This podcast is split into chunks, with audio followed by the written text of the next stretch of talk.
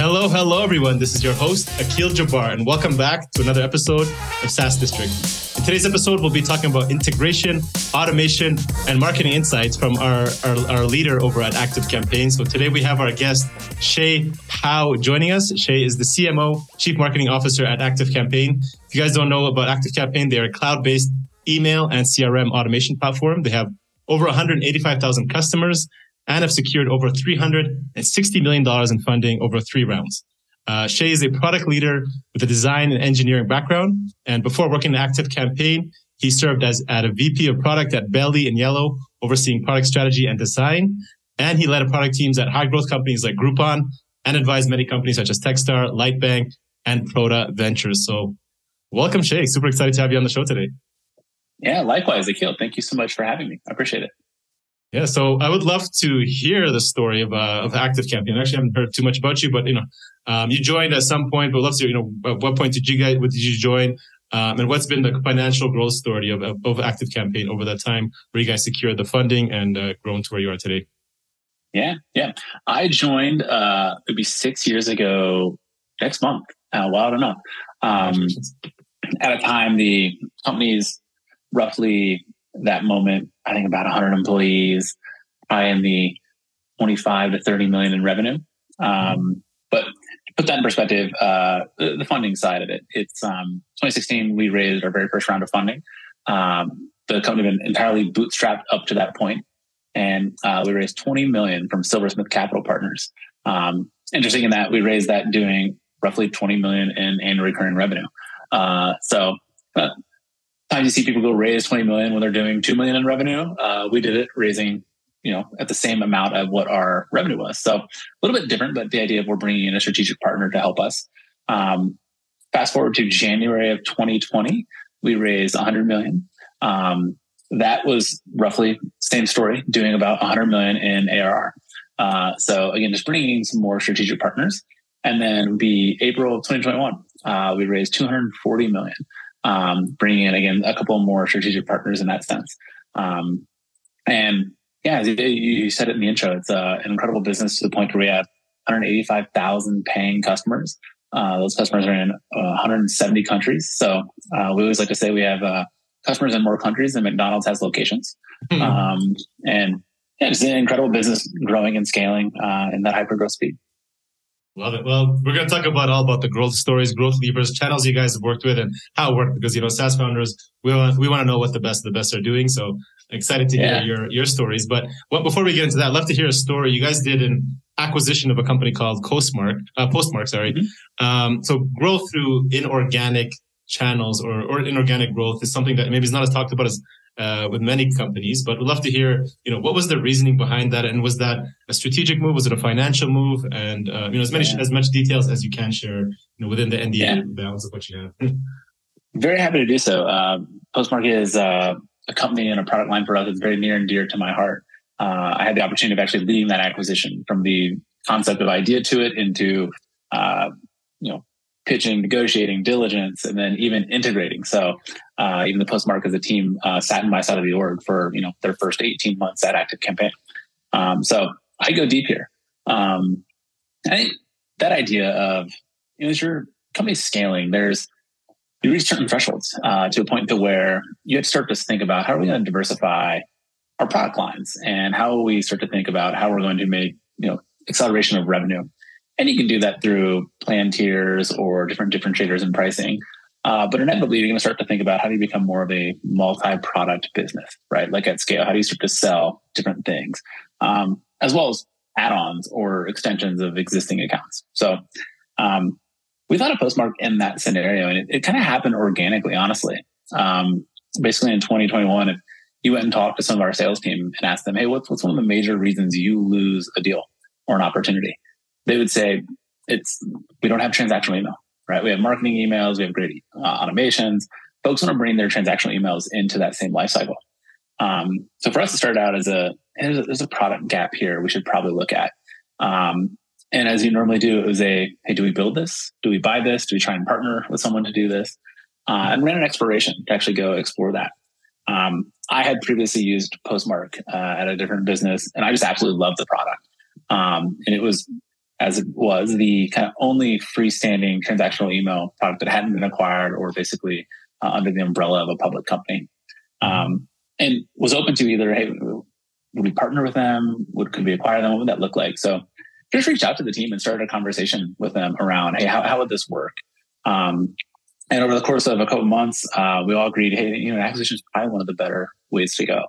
Um, and in a sense, there's a gap on the active campaign side we wanted to address, but we were solving a lot on the postmark side too, where a lot of their customers were asking for, hey, how do we get uh, kind of a what you see is what you get editor for emails, right? All the emails they have, you got to design or code by hand. Uh, you have to trigger the sending of them through an API. So hey, how do we get an editor in here? And then also, yeah, can we trigger these emails through an integration or through some event that happens in a different platform in a no code type of solution? Uh, mm-hmm. So there's there's a lot of harmony between the two businesses. So um, yeah, we completed the acquisition last year, uh, integrated Postmark directly and natively into Active Campaign, right? So now in an automation, you can set that up to send a transactional email. Uh, so not only can you use our editor and designer, you can trigger it through any of the other triggers for an automation. Um, and we've also been able to offer Postmark some things that they hadn't had in the past. Uh, they never had a sales team, right? So the ability to actually have a sales team step in and help sell that. And, you know, you have 185,000 customers at Active Campaign to cross sell into even, right? So a pretty good pool and base to play with. So one where, yeah, the postmark growth rate is accelerating. Um, it's been, uh, I'd say, good for all parties involved and just accelerating a bit of that growth. So nice. And that, makes sense. I mean, using were they, were they an integration of your platform before that, or this was later on? No. Like, as you found, oh, interesting. Yeah, no, it, we, yeah, it was interesting. It was that kind of conversation started. I said, could this be an integration? What would that look like? Um, and you know, we have a lot of different ways you can build integrations into Active Campaign, and without you know, that's actually that would be pretty easy and, and, and well means to do. But there are some features and capabilities in Active Campaign that if it was more natively embedded, right? So not just mm-hmm. like an mm-hmm. integration onto the side of it, uh, but natively available in it, more could be possible. Um, so that's kind of where the the acquisition conversation took tone. Uh, so you guys had like you know you guys raised over 100 plus million a couple of years ago. If you can share, are you able to share what the size of that valuation of transaction was? Yeah, so at that time, the, yeah, yeah. No, we, we shared basically the valuation at that time. Uh, it was north of $3 billion uh, on revenue that was surpassing 165 million. Um, okay. All that was back in 2021. So uh, I can say it's uh, it's grown and continued to grow significantly from that. Okay. And, and the, the transaction with Postmark, what was the size of that? Or can you share that? That we've not shared. Yeah. Yeah, you can share. Okay, I figured, but thought I'd ask. Cool. Sorry. Uh, no, no worries. And then, so when it comes to integrations, because that's an interesting piece I want to talk about. I mean, a lot of, I've seen other companies, you know, Amazon, a lot of the bigger players, when they do acquisitions, they look at their integrations and then they use that as their guide, right? So like, can we have this email marketing platform connected with us? It's driving a lot of traffic. It's, it's making noise, right? They let the noise kind of decide, decide that decision. Um, so I'm kind of curious, like, what's your, uh, I would like to understand, describe your internal approach to identifying like what integrations um, work yeah. best. Like you listening to your customers, and you're like, "Hey, this is what we need," and then you see it, you know, really taking off, and people really take, you know, using that that, that, that integration. Yeah, it's kind of two ways to look at it, and mm. Postmark was a beautiful in that it hit a lot of these numbers. Um, one of the ways we looked at it, you, you said it right. It's like, hey, what are our customers saying? What are they trying to connect with? And so we just simply sit back and listen to what is the demand for integrations into the platform. And we do this in I, I, believe some creative ways, right? Where uh, when you sign up for Active Campaign, you're creating your trial, and it's going to ask you your name, you know, email address, business, etc. But one of the things we ask you is, oh, what, what tools do you use, right? Like, what's in your tool set? And uh, freeform, right? You can almost just type those out. Um, we look at that log and see what's registering there, right? Um, vice versa, we'll we'll look at call recordings, right? So we use Gong to record a lot of our calls we have with customers. And we look for when the customer is speaking about an integration. We'll do some keyword searches against that to build out just a number of mentions and references. And then even in the like at marketplace we have, right, where you can see the list of our integrations, you can search. We just look at the searches to say, hey, what is someone actually searching for that maybe we don't have or they can't seem to find? Um, so we'll listen just very directly from customers. And then we'll even take some of our customer data and enrich it, right? We uh, use a tool like Built With to say, hey, what are the other tools they're using right? To understand where they might want an integration. So what's just demand? And that's honestly that, that conversation turns more into kind of a retention side of if you can get them to integrate their tools, they'll probably stay with you longer because they're starting to do more in the business across them. Mm-hmm. The other side we look at is probably more opportunistic. And that is this idea of, hey, right before someone signs up for Active Campaign, what are they doing? What tool are they using? Where are they coming from? And for us, right, it's uh, marketing automation, email marketing. Generally speaking, before someone gets to us, they've built a website, right? So they're, all right, I'm using uh, a Squarespace or a Wix or WordPress. So the idea of, hey, if we build integrations into those, we can activate ourselves in their ecosystems to say, hey, you're, you're starting to capture some of your customers or you know opportunities, just contact information. What are you going to do with it? We want to build some automation around that. We want to talk to them. Um, so we look at website platforms, e-commerce platforms the same line of that, right? Uh, people signing up for WooCommerce, Shopify, BigCommerce, what have you.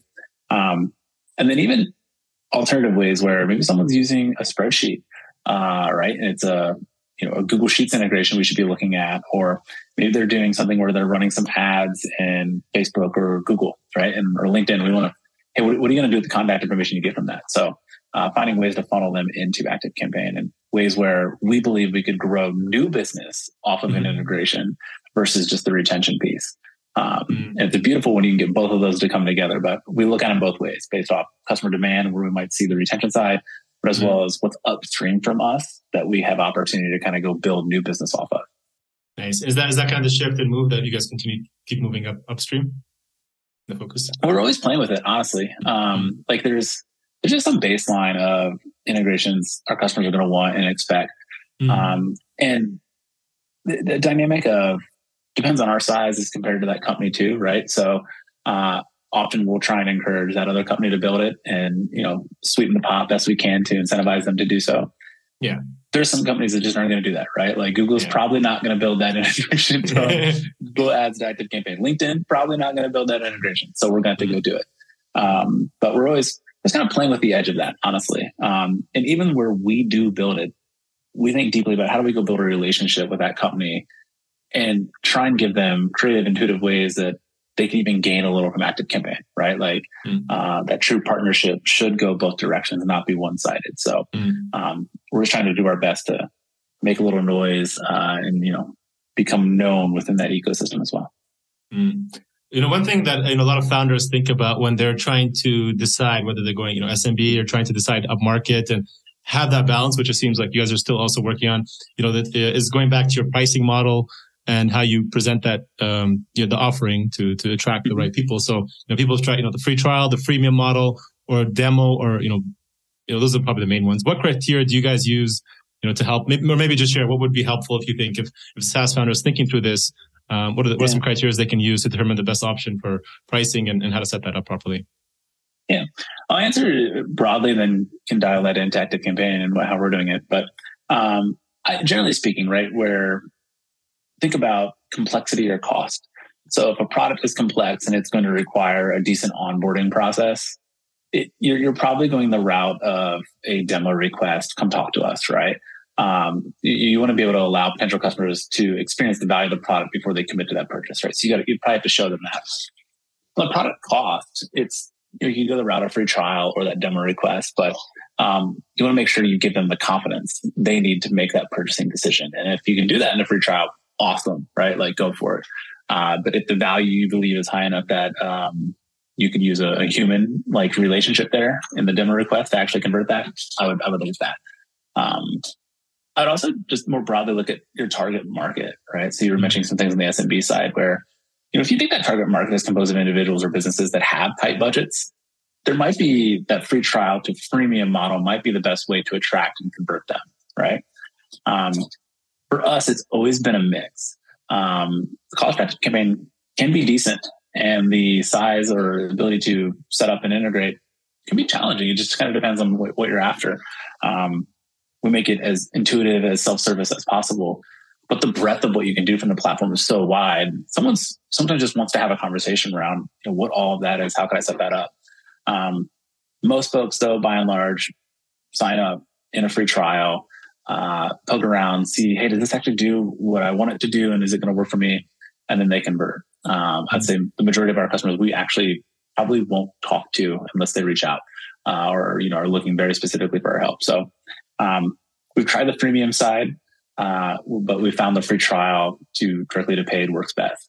Um, shows a stronger propensity to actually pay us long term and filters out some of the tire kickers from the free users that ultimately might not convert, um, but could drive up some of the support costs. Got it. So the, the product led growth wasn't the freemium. Um, you, you put a, you put a higher kind of a higher filter on there to hopefully attract people who are going to take it seriously. And with that, did you find you were getting more like more customers up market? Did that make a difference, or, or were you just like weeding out the the, the were you just weeding out one, or was your volume of higher quality going up? I guess. Yeah, it, it's quality um, that that you're seeing through that, and it's mm. it, we're we're in a mm, you know kind of just a market where there are premium offerings too, right? Yeah, exactly. uh, you could go use different competitors of ours in very limited scenarios on a free side. Um, for us, that's go for it. Um, right. We think we have the, the better quality product and ultimately we can win out on that. Um, so we'll see a lot of folks actually start on a competitor and graduate off of it based off of a limited set of features or capabilities. Um, or quite mm-hmm. frankly, they might come the opposite direction where they're using something more upmarket, but the cost of value isn't matching and the complexity to actually use and set that up is far too just out of reach or desire. Um, they can come to Active Campaign and find something that is, you know, easy to use, but not overly simplistic in its features. Um, mm. and still provides that right level of, I can build the, the automations I want here. Um, and I can do it versus having a consultant do it or having to pay someone to do it. And then it's well within the affordable reach for my business. Mm. That makes sense. Um, when when it comes to the marketing levers, you know, so one thing, a lot of you know, we we can talk kind of some some details, but you know, um, many businesses are dependent on maybe one platform, one channel, um, or they think of you know more short term um, investing in, in different assets that work on the short term. But how do you kind of view the importance of uh, balancing or maybe investing in assets like you know email list or the podcast or more long term branding yeah. uh, growth versus you know thought leadership, um, you know, yeah. versus the other ones, you know. Yeah. Most businesses I've seen, and honestly, even been involved in, there's usually one channel that kind of spikes and drives a lot of growth for you. And you should take that and ride that for all that it's worth. Um, but don't be so shy to just say, I'm only going to rely on that, right? Like you're going to need diversity in those channels. And I think building those out are super important. And the ones you mentioned, even more, right? An email list, a podcast, I put those under the umbrella or category of what would be an own channel, mm-hmm. right? And I think the idea of own channels are becoming much, much more important and prevalent today in the sense that there's a lot of things happening around us through different channels or ecosystems. So, uh, you just think of algorithms changing, right? Google is mm-hmm. switching from this idea of being the index where you can click to go find results to using different forms of AI to say, ah, we think we could just give you the answer, right? Rather than linking you out somewhere. So there's a there's an umbrella question under SEO right now as to what where that will go. LinkedIn's made some sweeping changes to their algorithms where I know a lot of folks were driving significant impressions every single week based off their posts. And now they're like, it, I'm, I'm seeing a tenth of that. It's almost just vanished overnight. And that's a hard risk. Um, they even like, you know, go paid search. It's the cost of that just continues to climb. Mm-hmm. Right. Uh, and competitors can jump in there. So the idea of having an own channel where you control it, that email list, that podcast, incredibly valuable. Um, I think there's a number of benefits that come with it we could dig into, but I just think the idea of having more control over that is very important. Yeah, people don't understand, right? Like, you know, big companies change one line of code and they can tank your business overnight. And that's happened to me several times. So Google ads, I've had businesses, you know, websites would depend on Google. Same thing, algorithm change, boom, you wiped out. Amazon yeah. Amazon affiliate programs with you know when I have Amazon sites, uh, Facebook ads like you mentioned, their you know with their iPhone update. I think that was a huge one that wiped out a lot of mm-hmm. um, you know I've heard TikTok. Uh, they're banning people for certain content, so then people are losing their business. So yeah, yeah. I mean, it's it's tough, right? When you're so dependent on one platform. And big guys, like you know, you're dependent, right? Yeah. yeah, even the tides of platforms change too, right? Mm-hmm. Like the amount of people that were on Twitter that are now just migrating in different ways like you have to follow your target audience, right? Mm-hmm. Uh, and yeah. stay with them. So just yeah, staying tuned to where that's going is important. What what has worked best for you guys? I guess what's what's been the biggest levers for 2023? And then where would you say you guys are mostly doubling down on on your marketing budget for 2024? Yeah. I this is uh, the hardest thing in marketing, I believe. Yeah, sure. uh, it's it's also what excites me in that uh, it's our job to continually play with what is that emerging channel or emerging scenario where we can go activate ourselves, market ourselves, and, and get an adverse advantage as compared to the competition. So, um, own channels is something we've been digging a lot deeper into. Uh, areas where we can connect with our audience and build relationships with them. Um, we're thinking about how to do that in more valuable ways than just purely promotional. So, how do we give them true thought leadership that is applicable, approachable, um, actually directive into their business? Um, we played a lot around with different short form videos. Um, mm-hmm. I think creative these days is incredibly important, right? Like that's how you're going to capture some attention and pull some people in. So, so we played around with, uh, be it TikTok, YouTube shorts, etc. And in that too, also working with, uh, influencers. Uh, mm-hmm. so this idea of, hey, don't take our word for it. Like, let's find authentic people that our customers of Active Campaign that would, would be willing to recommend us, refer us new business, um, and can we incentivize them or give them some offers to pass around? Um, so we've been experimenting, playing around in some different areas there, if you will. Um, that landscape is always changing though. So, uh, uh, what I share, your mileage may vary, right? Like, uh, I think you can see that change for different folks. And quite honestly, I expect it to change for us. I don't expect 2024, uh, to kind of be in that same conversation. Makes it. I mean, so for your, uh, so this is a strategy, you know, you guys are 150, 60 million plus ARR. Um, you know, if, if, would that be the same? Let's say somebody listening in has a five, 10, or under $50 million ARR company. Would you still be investing in, in those same, same, same areas? I would. Yeah. Honestly. Um, and, and I, I mentioned own channels in a way that as you think about just artificial intelligence and the way that that's going to, mm. I think own channel is going to be more important. And then quite honestly, some of that also just dovetails more into just brand awareness, brand recognition or authority. And I think some of that's going to play into how those algorithms think and how they kind of prioritize you or put you into some of their own generative responses. So, um, owning some of that and digging deeper into the brand side, I don't think is a bad idea right now. Mm. Speaking of, speaking of AI, I guess how is the Active Campaign thinking about using AI within its automation platform, or is there specific processes that you guys are employing AI in your in your teams? Yeah, so I would say um, a couple of thoughts. Uh, AI is in the last last nine months just exploded through Chat GPT and some of the generative AI sides. Um, I would say for us, our AI journey started years ago. Uh, be it you know prior to last year, we had features um, like predictive content where you could write four or five different versions of an email and we will help you decide which is the best one to send out, right? And personalize that per contact. So, uh, I myself might take the more passive versus formal voice. I want an email that's probably shorter, not longer than someone who wants, you know, the details or, you know, all the nitty gritty. We've had predicted content in the system by which in an automation, we can automatically decide which message to send to different folks for you. Um, We've also had win probability. So this idea that in the CRM, based off events and actions someone's taking across, be it your website or if they're opening your emails or how they're engaging with you, uh, we can tell you the likelihood that they're going to convert into a customer. Um, and we've also had predictive sending, uh, which a lot of folks talk about this idea of kind of sending optimization and personalization. For us, we do it in an automation. So it's not like you're sending this big old batch campaign out to 10,000 people and you want to send it at a given time that makes most sense for that person. We're doing an automation to say, Hey, Shay is most likely to open that email at this time based off of previous behavior or folks like Shay are generally on your website at this time. So we're going to send it, you know, half hour before that. So we've had those capabilities in the platform for several years now, uh, with their own, you know, models behind them, just getting more intelligent uh, as we groom through customers. On the newer end of that, using the generative AI side, um, we've layered in content generation as you would, uh, and so many folks have.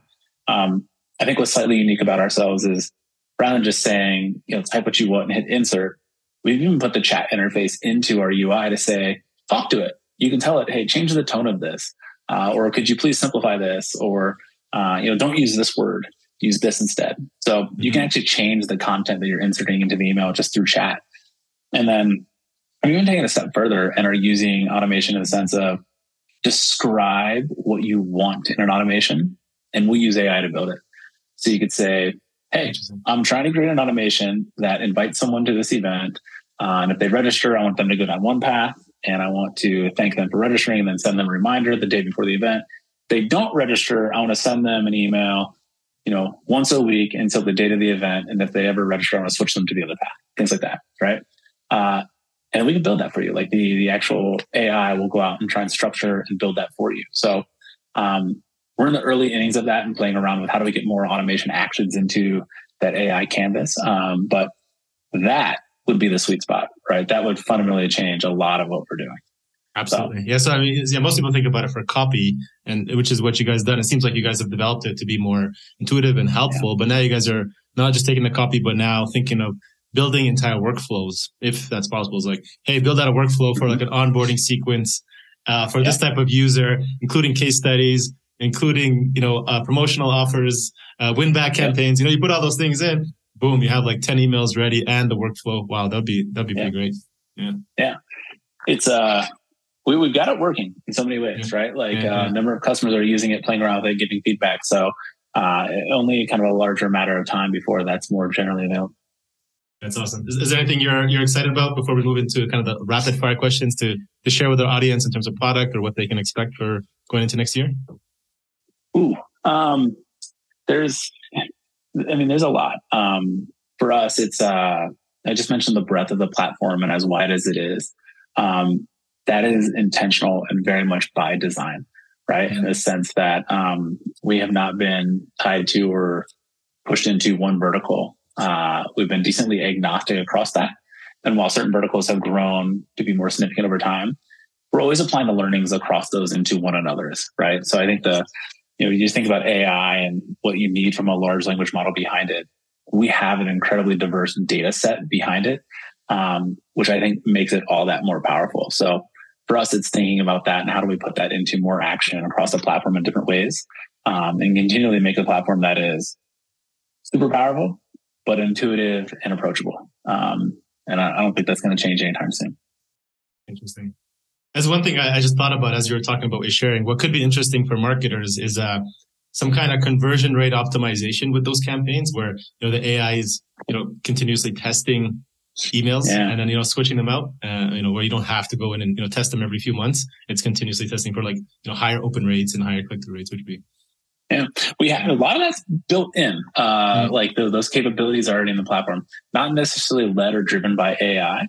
Yeah. Um, but yeah, you can already you know, do split test on emails, even in automation flows.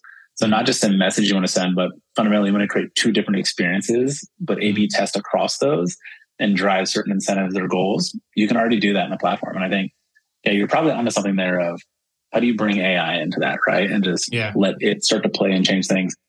Maybe not all that dissimilar than, you know, Google ads might do where you give it a number of here's headlines, here's, you know, some ad copy you go to town and figure out what's the best combination or the way to structure those based off of what you're learning about those folks. Um, exactly. There's something there. That's cool. There's something there. Yeah. I thought I'd share with you. If you guys don't build it, somebody listening in, build it and integrate with you guys and, and the rest of the platforms. yes, I will, I will use it. I'm your first paying customer. So yeah. there's our MVP. I love it. I love it. That's awesome. Thank you. Yeah. No worries. Uh, cool, Shayla. Uh, love to shift gears and, and go um, ask you some of the rapid fire personal questions. Uh, ready for that? Let's do it. Yeah. Is it. Okay. Uh, Shay, what's one activity you enjoy outside of work that gets you into flow state? Yeah, woodworking. Uh, woodworking. Flow state, flow state being a key piece of that. To me, it's I love to build things, be it products, businesses, teams. Um, and you know, I come from a design background and origin, so uh, went deeper in engineering throughout my career. But woodworking is a side that you know uses the with the design engineering side, the right and left pieces, and then there's also just a, a craft to it that um, it seems like it's perpetually a little harder for me, but not out of reach. So it keeps me right in that flow zone. Mm. And then you kind of was like building and enhancing it, and you know using your after you build it, you only know, right? Yeah, yeah, yeah. yeah. cool, sure. cool, love it.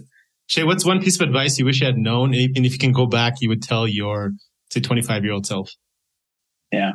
Uh, that I am going to contribute more to my own problems than I might ever realize. and that I don't have to. Uh, that there's, um, you know, people are inherently just we're human, right? So mm-hmm. um, most of the problems we're going to face are raw. they come from a difference in beliefs, and those differences in beliefs probably come from a difference in our experiences. Um, and rather than crash and have conflict over that, better off to just seek to understand one another and that mm-hmm. of what were your experiences that led you to that belief.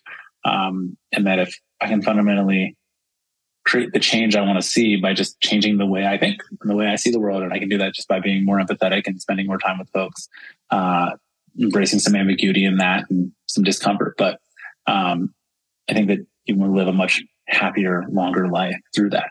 Um, but just recognizing that, right? This idea that mm. maybe I'm contributing to this problem more than I realize. And it's, it's not so much wrong as what's wrong with the other person, but you know, what am I missing? What am I not seeing? Um, and how do I go discover that with them? yeah, that's that's asking for wisdom of the mind. That you know, if you get that at 25 year old, that'd be. Oh. I wish everybody had that. The world would be a different place. Yeah, it saved me some pain, man. Yeah, yeah, yeah, sure. yeah, You, me, and everybody else. Yeah, cool. Yeah. That's that's awesome. That's great. Um, what are some of the biggest challenges? I mean, everybody has challenges, even at your size, that you guys are currently faced to continue to grow Active Campaign and keep that level um, of, of growth.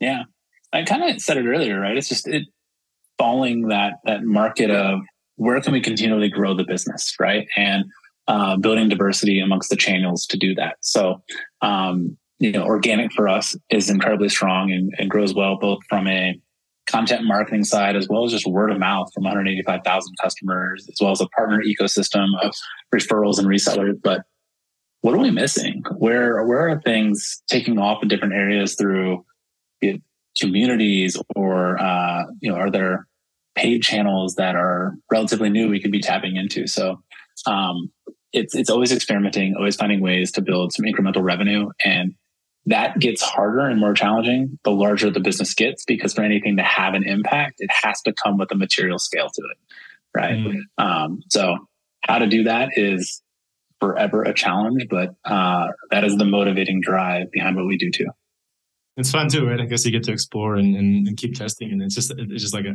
a, constant expanding thing. And if you don't, if you can't, if you hit a wall, you just keep finding new ways, right? And that's the mm-hmm. yeah. yeah, yeah, love it. Yeah. Um, Shay, what are who who or what are some of the best three resources uh, that you can share? This can be books, mentors, or people you follow in the space that you say have been most instrumental to your success over these you know last six seven years.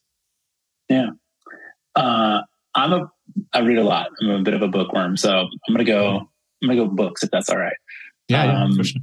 You have like a hundred behind was, you, so it just picked up. that's you're missing the other bookcase on the other oh, side. Okay. um, and I'm I'm so bad at this too. When someone asks like, "Hey, do you have any book recommendations?" My first question is always like, "What are you trying to learn? Is it about leadership? Is it about culture? Is it you know?" Narrow that down. So mm-hmm. I'll I'll give you three, and I'll, I'll give you the categories I think behind them. Um, okay on the leadership side for me, it's Five Dysfunctions of a Team uh, by Patrick Lencioni. Uh, incredible book. It's kind of this fictitious story of an executive team that has an offsite and just talks about the trouble they're having as a team. And it is, uh, it just rings true of so many teams I've seen, uh, and really walks through, you know, definitions of trust and how to build that and, you know, how to actually hold yourself accountable to some results. So, um, incredible book. Um, on the culture side, for folks like building a business, uh, it's the founder's mentality uh, by Chris Zook and James Allen.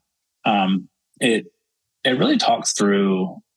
There are some things as you build a business that you just have to embrace, uh, and, and they're not easy. They're going to be difficult, um, and that's okay. It's as it's meant to be.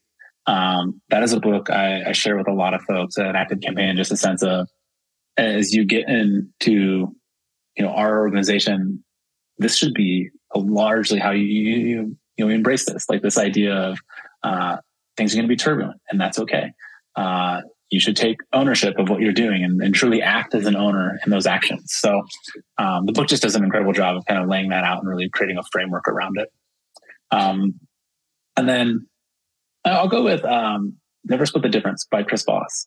Mm-hmm. Uh, Chris is a former, uh, like a hostage negotiator uh, for the FBI. And it's just an incredible book around just communication, negotiation, uh, lays out some very practical takes on, um, you know, how to sway some conversations and even simple things of, say, you're just doing cold email outreach, how to actually get someone to reply if you're not hearing back from them. Just a change in your language and how you could say something uh, can elicit certain behaviors or actions. Um, so uh, I've used a number of strategies from that book fairly well.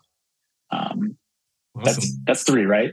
That's yeah. three. Yeah, yeah, yeah. All, all great books. I've only read the last one, but yeah, I'll I'll definitely check out the first you mentioned. We'll we'll share those in the in the show notes as well. If people want to check that out. So yeah, thank you. If you read them, let me know. I'd love to share some notes. Yeah, sure. Yeah, I'd love to. Cool. Shay, what does uh what does success mean to you today? Whether that's personally, business, financial, life, is there's no right answer. Yeah, my answer might it's going to sound simple, uh, but it, it's enjoyment, just enjoying what I do. Mm-hmm. Um, I remember when my my father retired at his retirement party.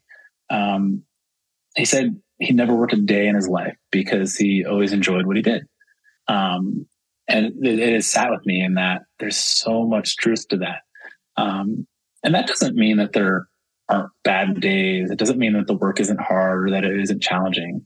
Um, in fact, those are the kind of days I love, right? Where um, I am being challenged because in that scenario, I know that I'm growing, I'm learning. Um, so long as I'm on the winning end of most of what we're doing, or you know, the business is having success, that's that feels good. Um, and I mentioned in the even in the woodworking answer, like to me, it's also being able to use the right and left sides of the brain there uh, in an environment that stretches me a little bit. And usually speaking, that's been in hyper growth companies uh, mm. where you play a bit more of a generalist role, got to jump in, do a lot of different things. So um, mm. to me, the enjoyment comes from that challenge, um, but finding success with the team to do that. But that also took a lot of time and, and wisdom, so experience, right? You find like what you don't enjoy, and then eventually you get to like, ah, this is what I enjoy. This yeah. is my sweet spot. Yeah. So that's great you found it. So that's awesome. Yeah, I think that, that's safe to change too, right? Like, um, I'm not, I'm not a as binary to say like this is this is fixed forever too, right? Like uh, life can go through different cycles and things may evolve, but um, I think I'm always going to find some some meaning in enjoying what I do. Yeah, something else excites you more than what you're doing now. Don't be afraid to take that step, right? It's okay. Yeah, maybe I'm a professional woodworker one day. Who knows? yeah, yeah, exactly. so we're all working towards. Yeah, and go back to playing yeah. with, with, wood. Yeah, yeah, cool. That'd be awesome. Yeah, that's awesome. This has been great. I really, really enjoyed this. Um, where can you know founders, marketers, anybody listening in get in touch with you, learn more about you, or if there's anything you want to share with them before we wrap up this podcast? Yeah, uh, LinkedIn's probably the best way. So okay. um, just search for Shay Howe on LinkedIn. Fortunate to have a pretty unique name. Uh, reach out. I'm happy to have a conversation. Um, shoot me, shoot me a message, shoot me an invite. And then if anyone's curious to learn more about Active Campaign, they can check out Active Campaign at activecampaign.com. Awesome. Thank you. We'll add all those links in the show notes so people can check them out. Make sure to say hi to Shay. And uh, thank you, really, thank you so much, Shay. This has been this has been awesome. I appreciate it. Yeah, Akil, thank you so much for having me. It's been fun. Yeah. Likewise. Cheers. Thank you all for watching this episode and joining SaaS District today.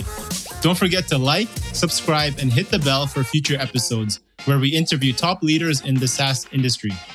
If you're a SaaS company looking to grow and unlock the true value of your business, get in touch with us at Horizon Capital, and myself or one of our consultants will provide a free assessment to help you get there and hit your goals.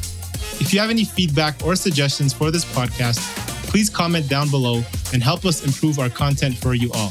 Thanks again and see you on the next one.